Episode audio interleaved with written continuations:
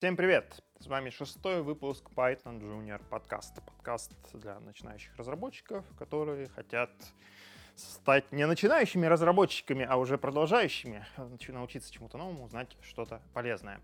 Подкаст проходит при поддержке сообщества Moscow Python и курсов обучения программированию Learn Python. Слушателям подкаста скидка 10% на курс, э, который начинается в ноябре по коду Junior 1.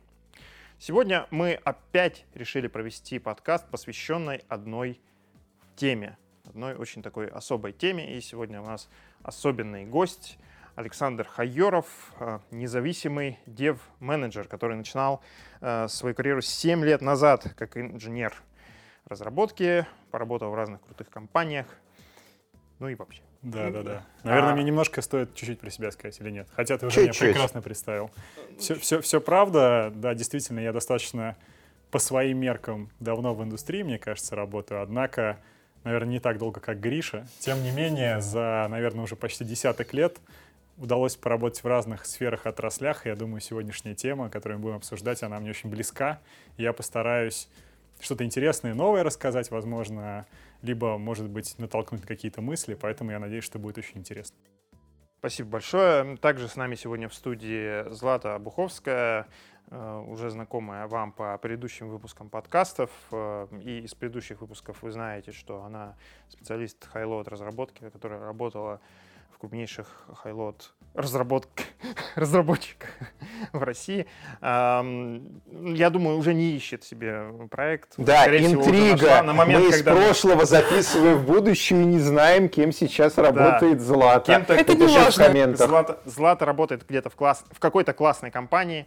А, и она также является преподавателем курсов Learn Python. И, конечно же, Григорий Петров, технический евангелист Vox Implant, э, евангелист Moscow Python. И я, Валентин Добровский, сооснователь Moscow Python. Итак, сегодня мы решили поговорить про DevOps. Что это такое, зачем это такое? Вообще, это, по-моему, модное слово, которое появилось, ну, сколько, года Три, три, три, два, три назад. Три да. назад, да, и сейчас уже и конференции проходят. И, да, и сейчас, мне далее. кажется, это уже стало Кстати, про конференции. Ты же еще у нас член программного комитета Moscow Python Conf Да, я хочу сказать Григорий всем ребятам, кто слушают, и всем а, бабушкам, кто слушает этих ребят, и всем-всем остальным ребятам, что это прекрасная возможность, с одной стороны, прийти и узнать что-то новое как участник, а с другой стороны, если вы чувствуете в себе силы, и даже если вы немножко сомневаетесь, а, податься на, соответственно, нашем сайте, на который будет, я уверен, где-нибудь у нас приоттачен, и мы обязательно с радостью с вами пообщаемся, и вы сможете выступить. Это лучший способ наверное, донести миру свои знания, пообщаться с людьми, понетворкать, найти прекрасных-прекрасных э, собеседников, я не знаю, и потом дружить э, очень долго и самому очень сильно развиваться. Поэтому, ребята, Moscow Python конференция — это лучшее, наверное, что есть на свете, ну, как минимум, точно в нашей локации, и вам нужно там быть. Это была небольшая рекламная интеграция Нет. Moscow Python да, да. плюс плюс. Но тем не менее, давайте вернемся. Э, да, спасибо большое, Саша, кстати, за эти слова. Эм, вернемся к теме DevOps. Александр, расскажи нам, что это и почему угу. разработчику на Python полезно это знать. Да, я, наверное, немножко такой легкой истории, как я всегда люблю начинать, расскажу, потому что мне эта тема крайне близка. В первую очередь, потому что я за активную свою карьеру инжиниринга а, по большей части именно сталкивался с DevOps. А, сейчас, наверное, DevOps там из, каждого, из каждой мыльницы можно услышать, собственно, слово – Э, в разных-разных сферах. Раньше про это так не говорили, но ребята тем же самым, в принципе, занимались. И вот на самом деле я, наверное, более трех лет занимался внутренними проектами в компании Parallels, которая, собственно, уже тогда взращивала эту самую культуру DevOps. Поэтому что я хочу сказать, что это не что-то оригинально новое, это не какой-то граль, который открыли, я не знаю, или пещеру Пандоры, я не знаю, что-то еще сегодня или вчера. Это достаточно старая история, и здесь нужно быть очень аккуратным и именно смотреть на функции, на, соответственно, проекты и на роли, которые происходят, потому что слово DevOps, оно стало сейчас очень таким нарицательным под разные-разные виды деятельности. Вот. Поэтому если мы начнем эту беседу, то я бы, наверное, начал с классических вещей, может быть, анти какого-то примера. Я бы не сказал, что DevOps — это системное администрирование. Вот. Я не знаю, ребята, наверное, меня поддержат или нет, но мне кажется, это в первую очередь неправильно думать о том, что DevOps — это системный администратор. Ну, потому что в 2018 году, когда все используют виртуалки, сама профессия системный администратор, она так схлопывается потихонечку. Сейчас кричат и плачут системные администраторы всего Простите, мира. Простите, ребята. Ну, Amazon, э, Google, Microsoft, дата-центры, э, РУВДС ждут вас. Это была маленькая реклама облачных провайдеров. Вот. А когда мы говорим DevOps, мне кажется, очень важно именно подразумевать, а что оно кроется, э, в принципе, да, под этим понятием. На самом деле, IT-отрасль, она безгранично широкая, это, мне кажется, прекрасно. И когда, ну вот, например, у меня в памяти всплывает такое понятие вот DevOps-инженер или там DevOps-специалист, я, конечно, в первую очередь рисую ту сферу, в которой работаю я и которой я занимаюсь, а это разработка веб-сервисов. И, соответственно, у меня всплывают разные такие buzzword ы под названием Jenkins, pipeline ы, Continuous Integration, Continuous Delivery и тому подобное. Наверное, странно утверждать, что этих вещей не существовало три года назад. Наверное, они уже существовали, но люди еще себя DevOps ами не называли. Что вы думаете на эту тему? Ну, три года назад называли уже девопсами, мне кажется, и, и пять лет назад, и шесть лет назад. Я лично это слово услышала в 2012 году первый раз. Извини, и... я перебью, я знаю точно как минимум одного девопс-специалиста, который э, первый раз пришел на наши, ну, на конференцию uh-huh. Moscow Python Conf, он именно пришел как DevOps-специалист, и он именно первый раз пришел вообще на какое-либо событие Moscow Python. Это был первый конференция Moscow Python Conf. После этого он стал регулярно посещать наши события, и даже стал докладчиком событий. Сейчас он работает в Яндексе. Это Саша, э, Саша Ковалев. Саша, привет. Да. А в каком году это был? Вань? Это был 16 год, октябрь. Ну, 16 вот год я запомнил прям, недавно, да, да, хорошо запомнил. Да, ну, в 12 году DevOps, тем не менее, уже существовали, ну, да. и... А, Зачем вообще нужно знать про DevOps на самом деле? Потому что начинающему разработчику особенно. А, потому что без понимания того, как вообще твой собственный а, код попадает на production, а, работать в команде достаточно тяжело. И, Саш, круто было бы, если бы ты, наверное, все-таки уделил внимание, рассказал тому, как а, попадает код на production, допустим, как это происходило в твоих командах, mm-hmm. а, как это происходит сейчас, как это происходило раньше. То есть что изменилось? Вот. И прежде чем Саша об этом расскажет, я тоже э, внесу свои 10 копеек. Мне почему-то в памяти отложилось Хероко. Знаете, вот там пять лет назад а, действительно уже были DevOps, были Jenkins, были Continuous Integration, Continuous Delivery, сервера, но это все была какая-то advanced машинерия, так же как Machine Learning и Big Data были 20 лет назад, но тогда они были для избранных, а сейчас для всех. А потом появился такой сервис Heroku, и основная идея в нем была следующая. Мы берем обычный гид-репозиторий, пушим его в Heroku, и наш код превращается в веб-приложение. Оказалось, что нам не нужно э, ни настраивать физический сервер, ни настраивать операционку, ни настраивать фреймворки. Вообще ничего не надо делать, достаточно сделать git-push и примерно через 15 секунд у нас приложение доступно по его доменному имени. И это было круто, об этом писал весь интернет, вообще все писали. И вот с этого момента я видел раскручивающийся маховик. То есть компании, которые занимались э, виртуальными машинами, инфраструктурой as a service, э, Э, Platform as a Service, они стали добавлять вот эту вот всю инфраструктуру, разработчики начали это осваивать, все хотели себе в компанию Heroku, блин, это ж круто, разработчик делает push, и через 15 секунд сайт. Или мобильное приложение, или веб-страничка, или микропрошивка для железки. Ну, тут я, конечно, выдумываю, тогда еще такого не было и оно закрутилось. Ну, за несколько лет пришло к тому, что сейчас. Гриш, ну это актуально для маленьких каких-то проектов, а для проектов, которые существовали уже ну, большими командами в какой-то существующей инфраструктуре, эта эволюция происходила а, несколько медленнее. Иначе Безусловно. Кажется, Безусловно. А я вот хотел бы добавить, наверное, или даже, может быть, напомнить о том, что если вы представите себе а я вот именно так себе представляю IT-компанию там 10-летней давности или, может быть, 15-летней давности, то вот эти вот слова, там, waterfall, да, и тому подобное, они прям прекрасно отражают суть вещей. Когда у вас есть много, особенно если это крупная IT-компания, у вас много департаментов разработки различных, у вас много служб, которые в итоге делают, собственно, то самое чудо, которое называется Gold образ. Я не знаю, вы заливаете его наконец-то на CD-диск и можете отправлять своим а, соответственно, кастомерам. И главное, есть один-два разработчика, обладающие сакральным знанием, как это все собрать только на своих компьютерах, и если один из них, например, ушел в отпуск, то Второй... все ждут. Да, релиз-инженер — это была профессия прям да, отдельная. Да, да. То есть и вот я думаю, что вот это вот какая-то отсчетная точка, с которой мы можем говорить.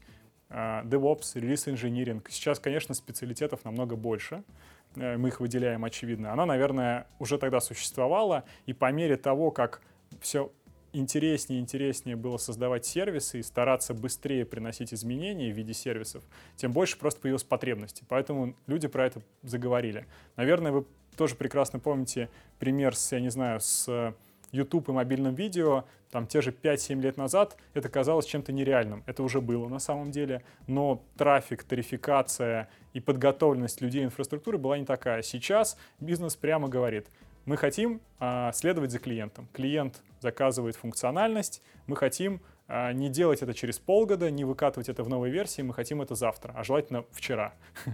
Вот. А завтра сложно, потому что команда разработчиков уже в мастере пилит новую фичу Конечно. и будет ее пилить два месяца, и там код просто не работает.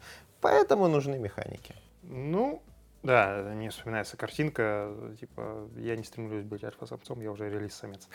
А, да, ну все-таки давайте э, вот к теме некого практического применения, да, вот э, начинающий разработчик. Э, мы, кстати, в одном из прошлых выпусков поговорили там о некоем наборе скиллов, скажем так, дереве, может быть, может быть, это даже дерево скиллов, которое там от начинающего к медлу там и так далее разработчик проходит. И вот DevOps.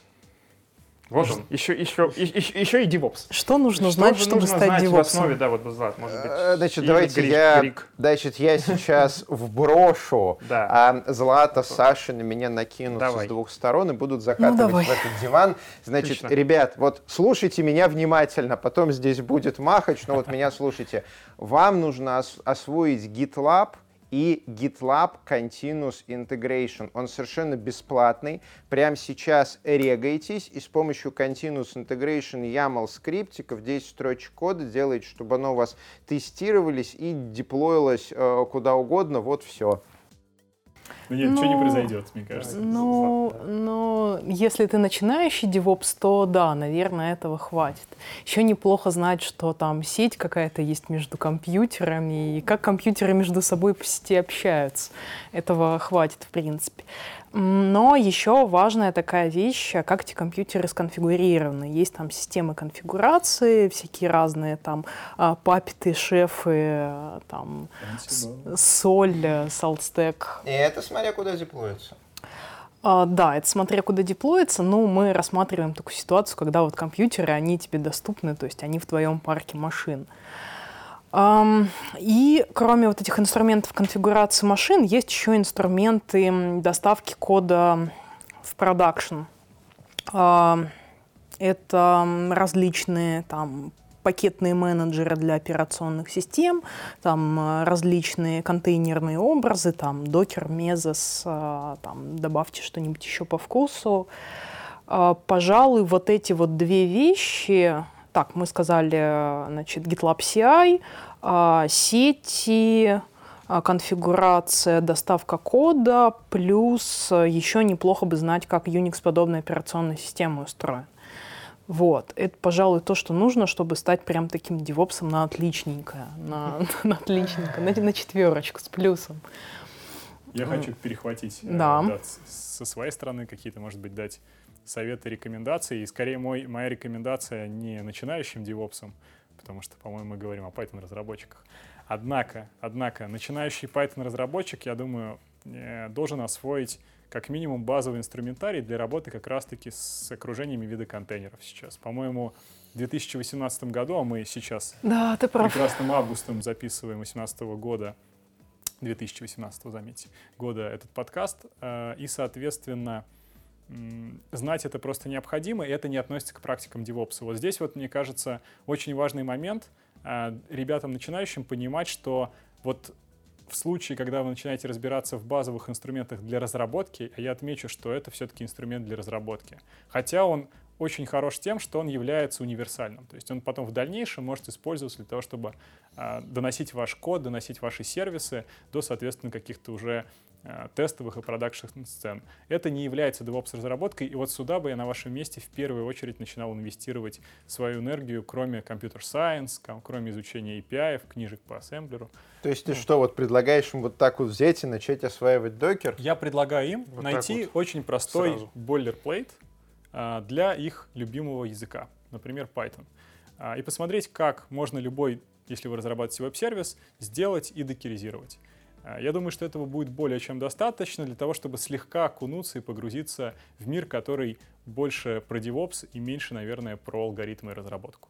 Ставить докер для этого не надо. GitLab поддерживает докер. Просто в начале скрипта пишите image, двоеточие и докеровский image. Дальше он все за вас сделает. А если у вас дома больше одного ноутбука, а лучше штук пять ноутбуков, как у меня, можно развернуть кластер кубернетиса. И это мало того, что скрасит ваши ночи, бессонными их сделает. Согреет еще вас там уже. Да, еще, значит, повысить температуру в помещении немножечко. Отличный совет на холодные зимние вечера. Не зима, знаю, я зима близко, да? Бук- буквально почему-то вспомнил. У меня была прекрасная беседа. Я там часто очень нанимаю людей в команду. Обязательно Python разработчиков. Пять ноутбуков. И со мной один начинающий разработчик, как раз джуниор, поделился очень классным наблюдением. Парень довольно долго занимался разработкой каких-то небольших сервисов и все время настраивал, покупал дроплет, настраивал виртуальную машину и делал эту церемонию. Он сначала не очень в этом разбирался, потом он написал себе шпаргалку, потом он попытался автоматизировать эту шпаргалку, а потом он для себя открыл сервисы Heroku и Netlify. Вот я вам советую, скажем так, поучиться на его примере и попробовать данные сервисы, которые уже мы не раз обозначили, и они вам будут, наверное, первым шагом для того, чтобы прочувствовать процессы. Потому что на самом деле, будем честны, есть два процесса в веб-разработке, как минимум, вокруг которых происходит все действие. Один из них называется Continuous Integration, избитый процесс, там, где вы занимаетесь всем жизненным циклом, собственно, вашего contribution, а второй — continuous delivery. И тот и другой вы можете сделать, в том числе и на GitLab, я вам также советую смотреть на прочие другие сервисы. Они все очень похожи. Очень важно просто немножко в это проинвестировать время для начала, чтобы, как сказать, упростить порог входа. А еще Continuous Integration, Continuous Delivery часто пишут через слэш, потому что сейчас это практически одно и то же. Ну, давайте про процесс сам расскажем, вот с самого начала для там совсем новичков. Вот мы написали свой код, и что с ним происходит дальше? Да, ну, но в, значит, идеальном мире, а, как только мы там мерджим, а, ну, наш код попадает в какую-то там основную ветку, там, релизную, не знаю, мастер. Я вот люблю сразу в мастер. Ну, Извините. Я думаю, что у вас и запрещено, но, видимо, не всем запрещено. А, вот. Запускается какой-то набор автоматических тестов которые сигнализируют о том, что эта сборка, эта фича, она вообще ломает у нас там основную функциональность или нет. А, если все хорошо, то опять-таки же в идеальном мире, а, ну как в неидеальном мире есть специальный человек, это человек, который отвечает за качество, это может быть QA-щик, тестировщик, либо какой-то менеджер проекта, который там нажимает кнопочку релиз. А в идеальном мире а, у нас а, должны быть достаточно идеальные тесты, чтобы это все могло без такого человека, без этой кнопочки уехать сразу на прод. И само как-то там, значит, хитро раскататься, доехать до продакшн-машин. При этом это не должно заэффектить пользователей, которые уже ну, на момент смены версии кода, там могут быть еще смены ну, допустим, миграции для базы, которые могут ломать какую-то функциональность, это все как-то вот должно автоматически прозрачно делаться. Наверное, слишком абстрактно я рассказала, можно было бы полезть в детали. Для более опытных разработчиков, которые слушают наш подкаст, Злата, вот тебе вопрос с подвохом. А как ты считаешь лучше раскатываться в продакшн? Автоматически из специальной ветки прод или из любой ветки, но по нажатию на кнопочку «Раскататься в прод»? Ну, я не знаю, можно это звонок другу, помощь залу. Ну, нет, я шучу на самом деле. Я считаю, что из любой ветки нет, это плохо, это зло. Ветка должна быть специальная, на ней хотя бы должно быть написано релиз и там номер. А альтернативно это может быть хотя бы просто тег в гите с а, релизом и номером. А кататься из любой ветки — это вот прямой путь в ад, прям вот я слышу, Прямой значит, тут треск масла на сковородке, которая вот заготовлена в аду специально для всех людей, которые это делают. Злате говорит опыт. Слушайте, Злату она плохого не посоветует. Да, я хотел просто добавить про эту историю. Конечно же, э, во многом зависит та культура, скажем, и тот формат, в котором вы доставляете свои сервисы в продакшн. А, Если вы, например, стараетесь делать э, обновления очень регулярно, то, наверное, э, вариация с разными ветками или созданием там новых веток под каждую некую версию или, может быть, бизнес-майлстоун для вас покажется странным, но, например, для начала, если у вас небольшая команда, то, мне кажется, очень разумным, например, делать некоторые промежуточные этапы, возможно, создавать ветки и научиться с них выкатываться. Это один из тоже вариантов. С другой стороны, я прекрасно знаю технологии, которые вам позволяют э, коммитить в мастер, выкатываться из мастера и быть успешным. Поэтому, конечно же, все зависит от ваших потребностей. И когда вот Злата говорила о необходимости различных видов тестов, я могу сказать, что я бы воспринимал это, конечно, в первую очередь как облегчение труда вашим коллегам, вашим, а, так сказать, друзьям по цеху а, и отгружал бы максимальное количество рутинной работы, а, соответственно, на роботов. Поэтому, если вы очень любите Python, то я вас призываю использовать, соответственно, инструменты типа Flake 8, а, соответственно, PEP и прочие, а, соблюдать, соответственно, PEP-8 требования а, и, конечно же, запускать ваши юнит-тесты, различные линтеры, коих огромное количество. И здесь вам не нужен ваш друг, который бы вам как робот сидел и проверял за это. Я думаю, что с этим прекрасно справится, справится Continuous, а, собственно, Integration процесс. И это вот уже некий шаг в сторону так называемого DevOps. Потому что, конечно же, если мы начнем вот раскручивать эти слова, Dev и Ops, мы узнаем, что это что-то стык между development и operations. История, она проста, конечно. Когда operations и development, а в любой организации есть некий R&D, да, те, кто создают, исследуют, создают прототипы, доводят до хорошего состояния а, люди, а с другой стороны есть те, которые эксплуатируют системы. Это вполне хорошо, так устроен мир. Соответственно, проблема возникает посередине. Как из некого хорошего, опытного или уже почти промышленного образца получить действительно работающую вещь.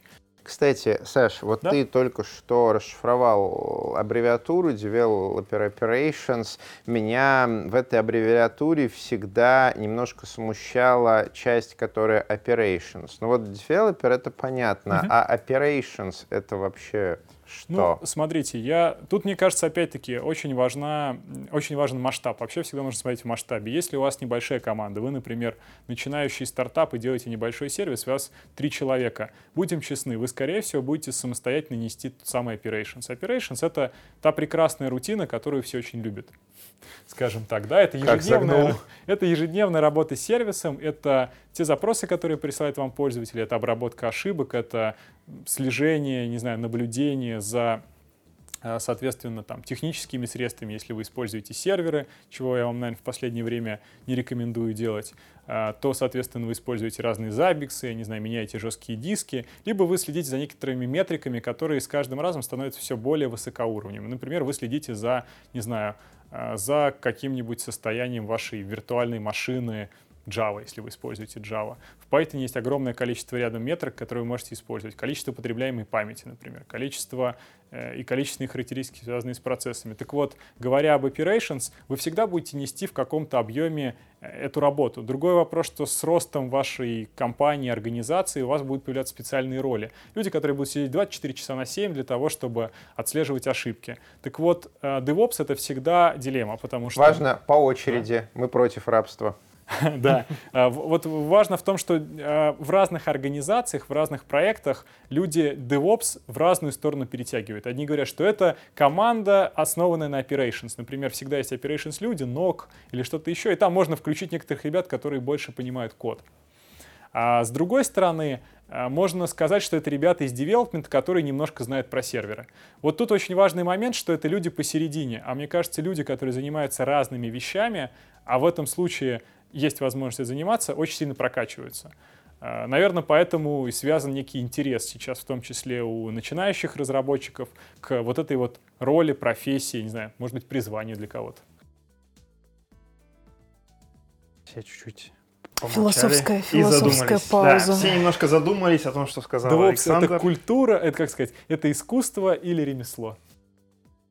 Это хороший вопрос. А, Если у вас есть мнение по этому поводу, то в Комменты комментариях. там. Если вы смотрите нас на YouTube, можете об этом написать, ну или в комментариях там, где вы нас слушаете. Ну вот, кстати, важный вопрос, да, к Саше. А, Саш, как ты считаешь, чтобы внедрить DevOps в своей организации, команде, что нужно сделать? Нужно сделать эти прекрасные волшебные автоматические инструменты, там GitLab CI, Kubernetes, там что-то еще? Или нужно, я не знаю, процесс как-то поменять? Ну, мне кажется, это опять-таки зависит, конечно, от формата организации. Вот возьмем какой-то такой на слуху пример. Вы крупная организация, например, в финансовой сфере. Вы все время создавали какой-нибудь софт, у вас есть платформа, и тут вы слышите на конференциях DevOps, ускорение, в продакшн каждый день, все прекрасно, миллион фичей. Соответственно, вы захотите его внедрить. Что у вас получится? Ну, скорее всего, вам придется довольно долго менять ментальность людей вокруг, потому что люди, а, они хороши тем, что они любят следовать инструкциям в общей массе. Поэтому, конечно же, здесь можно сказать, можно начать с процесса. Я бы, наверное, начал в первую очередь с приоритизации того, а что вы хотите, собственно, получить внедрением. Скорее всего, основная проблема, вы хотите улучшить коммуникацию разработки и operations. Вот тут бы я начал действовать. Наверное, я бы постарался выделить людей, которые обладают знаниями уже на данный момент из той, и другой области, и дать им немножко больше привилегий для действия. Потому что очень часто бывает, что разные отделы в крупных компаниях, они не очень хорошо дружат между собой, у них разные KPI цели. Вот те самые DevOps, они могут быть такими дипломатами между, а, соответственно, разными командами и разными вроде бы целями в рамках одного продукта. Это большая компания. Если вы небольшая компания, если вы делаете, не знаю, веб-сайт, новый сервис, я думаю, что вам просто стоит следовать стандартным и популярным практикам. Например, там 12 факторов. Например, я слышал такую практику. Она прекрасная, и она уже в себе содержит дружелюбность к девопсу. Еще могу хочу, хочу сказать, что если вы используете современные методологии, как правило, это гибкие методологии, они тоже вас подталкивают на то, чтобы приносить изменения в продакшн быстрее, следовать, а, соответственно, бизнесу, быстро менять и ориентировать свои планы и направления работы. Они тоже так или иначе приветствуют и дружелюбных девопсов, потому что они друг другу помогают. Поэтому нужно начинать, конечно же, э, с процессов, нужно начинать с понимания того, что вы хотите добиться этим. И поверьте мне, большинство вещей, которые у вас есть в вашей структуре организации, они так или иначе будут немножко меняться. Очень важный момент, нельзя щелкнуть пальцем и сказать, ну теперь мы классная DevOps-организация, Обязательно говорить бирюзово. бирюзовая, да, это, это, это неправда. Это мое любимое слово. Вот, поэтому все, все должно идти плавно. Хорошо. а, Ну и, да, кстати, в качестве завершающей части нашего подкаста хотел бы обратиться к вопросу, а что делать разработчику дальше, если вот он настолько погрузился в эту тему, что он хочет э, пойти, условно, DevOps-инженером? А, Что еще нужно изучить? э, Ну, Куда Да, смотреть? я бы, наверное, начал, может быть, немножко такой спорной темы. А, Я бы не посоветовал бы сильно не впадать в эйфорию относительно каких-то зарплатных вещей и вот, знаете, такого разогретого рынка. Потому что я уверен, что многие ребята видят разные вакансии, как правило, оплата труда, которая там уже предлагается, ваша компенсация, она достаточно высокая, и порой появляется такой легкий демотивирующий фактор. Вроде бы я хочу быть разработчиком, но, может быть, мне стать девопсом. Тут вы вспоминаете про вот этого бородатого дядьку-админа, который вроде бы из другой какой-то лиги. Э, Я бы здесь хотел сказать, что э, важно, чтобы вы понимали процесс, чем вы занимаетесь, и ваши навыки, если вы даже укоренились в DevOps, они, конечно же, будут полезны. Но будем честны, э, функция DevOps как в, от- в отрыве от вашего проекта, от, вашего, от вашей бизнес-логики, но она очень абстрактная, да, то есть это такая сервисная команда, например, или такой сервисный человек, который будет, ну что, что-то ускорять. Понимаете, чтобы что-то ускорять, нужно, чтобы было что ускорять, на мой взгляд. Поэтому я бы посоветовал в первую очередь, конечно, ориентироваться на проект. Если он технологический, если он э, требует именно технических штук, если, например, вы делаете какую-нибудь вещь, связанную с тем же самым кубернетисом, да, э, на основе него, наверное, тогда можно сказать, здорово, вы нашли там прекрасный способ внедриться и заниматься этим. Однако в обычной там ситуации я бы вам рекомендовал не отпускать продуктовую историю обязательно и исследовать э, в первую очередь ей, а уже потом думать о том, как ее ускорить. Я присоединюсь к Саше. В моей картине мира э, DevOps, э, Backend, э, Frontend, математика, биотек, Machine Learning — это некие специализации разработки. Это раньше был математик, который вот пурист, я математик, я вам буду на листочке формулы писать, а дальше вы, низшая каста программисты, будете этого компьютеры программировать, которые для меня слишком сложные. Причем очень часто это были Слишком... девушки, девушки-операторы, которые слишком... должны были программировать провод, проводками Нет, вы слишком... в системе. Эти программы для меня слишком да. простые, чтобы я этим заниматься. Мы, вот, это, вот это программирование, это да. гендерные, нейтральные Нет, и ну, про Python. Что было, то было, Игорь. Вот. это история. Ладно. Не будем про нее. В одном из следующих подкастов мы поговорим про историю программирования. Может быть, даже найдем человека, который занимался программированием Поговорим про разные гендерные роли, ну ладно. Ну, это слишком. И DevOps — это специализация разработки, то есть разработчик приходит на проект, например, разработчик специализации на тестировании, да, он будет немного делать проект, много его тестировать. Разработчик со специализацией на DevOps, он будет немного делать проекты, много его м, девопсить. Девопсить? Да. Девопсить. Девопсить. Ты что думаешь по этому поводу? Мне кажется, что Саша вот затронул тему хайпа вокруг девопса и э, зарплатных ожиданий. Она важная на самом деле, потому что э, ну, рынок перегрет. И если вы хотите работать девопсом достаточно успешно, а не прийти там развести как-то хайп в какой-то организации и не сделать ничего полезного, а, то стоит все-таки ну, разобраться в том, а что же девопсы делают и какие реальные навыки нужно для этого приобрести, чтобы успешно девопсом-то работать. Вот, например, изучить те технологии, которые там, мы здесь а, в этом выпуске подкаста упомянули уже. GitLab, Docker. Да. GitLab, GitLab будет Docker. достаточно. Гриша. Изучите GitLab э, и через полгода идите на зарплату 200 тысяч рублей. А, Я этого не говорил. Да, ну это да. Голос Просто заката. некоторые наши, э, э, так сказать, э, коллеги, конкуренты иногда э, дают молодым начинающим разработчикам не совсем реалистичные ожидания, потому что они получат в результате там, прохождения каких-либо курсов, это была небольшая пародия на то, что Хорошая тема для одного из следующих подкастов. Все спекулируют на ожиданиях и на желаниях, поэтому мы с вами не будем, я думаю, спекулировать на ожиданиях э, и желаниях наших слушателей, а скажем, что ваш интерес, ваше упорство, оно в первую очередь ведет к успеху, и уже в последнюю очередь, соответственно, какой-то хайп или что-то еще. Вот. Абсолютно верно. Поддерживаю на 100%.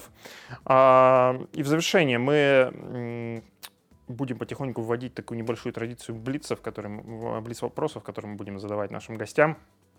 И вот э, в одном из прошлых выпусков уже мы это провели, этот блиц-опрос. Но сейчас э, я бы хотел задать э, один вопрос э, нашему гостю. Супер блиц. Супер блиц. Супер, очень, супер. очень коротко. Один вопрос. А, наши зрители, возможно, узнают, на что это референс. Саша, оказавшись перед Гвидо, что ты ему скажешь? Я ему скажу keep calm and continue doing what you're doing. So, ну, в общем, одним словом, надо просто выдохнуть, отдохнуть и делать то, что он делает, и он делает это хорошо, мне кажется. Спасибо. А, дорогие друзья, Спасибо вам, что смотрели нас, слушали нас. Э, как всегда, пишите в комментариях, что вы думаете по этому поводу, какие у вас есть вопросы по теме этого подкаста, какие бы еще темы вы хотели, э, чтобы мы раскрыли в будущих наших подкастах. Ставьте лайки, подписывайтесь на наш канал. И да, спасибо нашим гостям. Злата Буховская, преподаватель курсов Learn Python, работает какой-то классной компании, наверное. А Григорий Петров, технический евангелист Vox Implant, евангелист Moscow Python. Александр Хайоров, независимый менеджер-разработчик. Я Валентин Домбровский, сооснователь Moscow Python. Спасибо компании Ingram Microcloud за предоставленное помещение для записи этого подкаста. Подписывайтесь на наш канал, здесь говорят про Python.